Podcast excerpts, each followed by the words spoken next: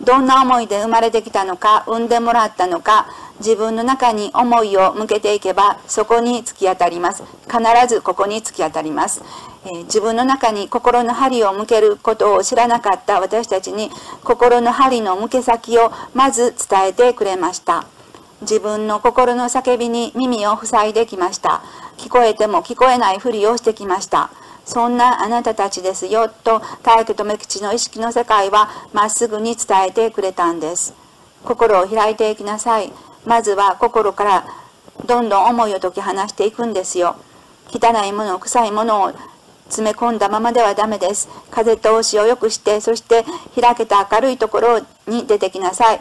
心に握った他力のエネルギーは安住の地を奪われまいとして必死になって抵抗するけれども、そこに何とも言えない優しい優しいぬくもりが流れてくるんです。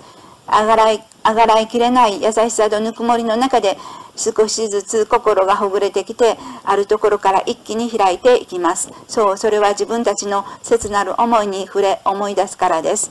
帰りたい、帰ろう、一斉に叫び始めます。その流れをしっかりと自分の中で作っていくことが今肉を持っている私たちの仕事です。待ちわびてきたことを自分の中に現実として広げてまいりましょう。